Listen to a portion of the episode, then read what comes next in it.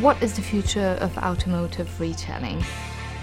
The four key megatrends who are going to drive the future of retailing are going to be urbanization, connectivity and convergence, they're going to be the bricks and the clicks, and social trends.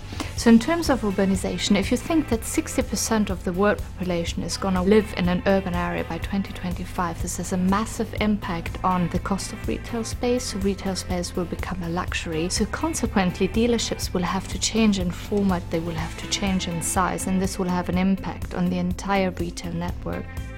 The car industry has basically been developed with blue water between people who make the products and people who sell the products.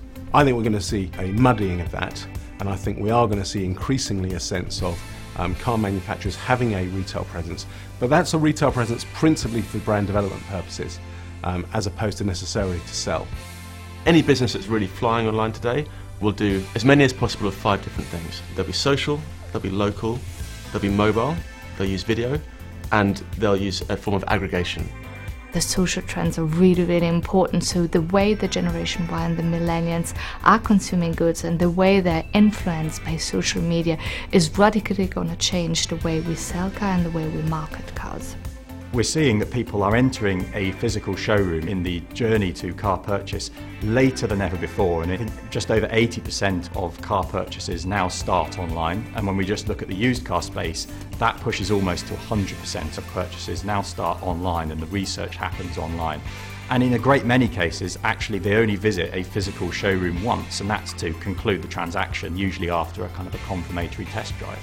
So, going forwards, we're expecting to see the role of dealerships fundamentally change shape and go from being centres of sales that engage a customer fairly early in the purchase journey, perhaps after they've just done the most rudimentary of, of, of, research at home with a car magazine, and then guide them through the whole process and compete with one another with increasingly competitive sales tactics to, to capture that sale digital flagship store. So think of the Audi City London. It is a retail format that has one third of the space of the conventional dealership, but it actually can display an unlimited number of vehicles in an unlimited number of configurations and see it appearing live in the virtual world in front of them.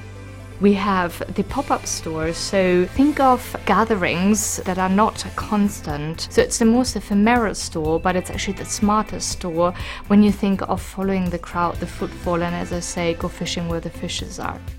We can see a huge amount of customer feedback about current cars based on the way they interact with websites, based on the way they comment about those cars on, on, on, social media, based on the way that they choose to submit test drive requests or not. And all that information could and should feed directly back into things like sales pitches, into product brochures, into the way that that car is marketed. Nowadays, the journey is not finished, it actually expands into service, it expands into the aftermarket, and is actually done a lot online.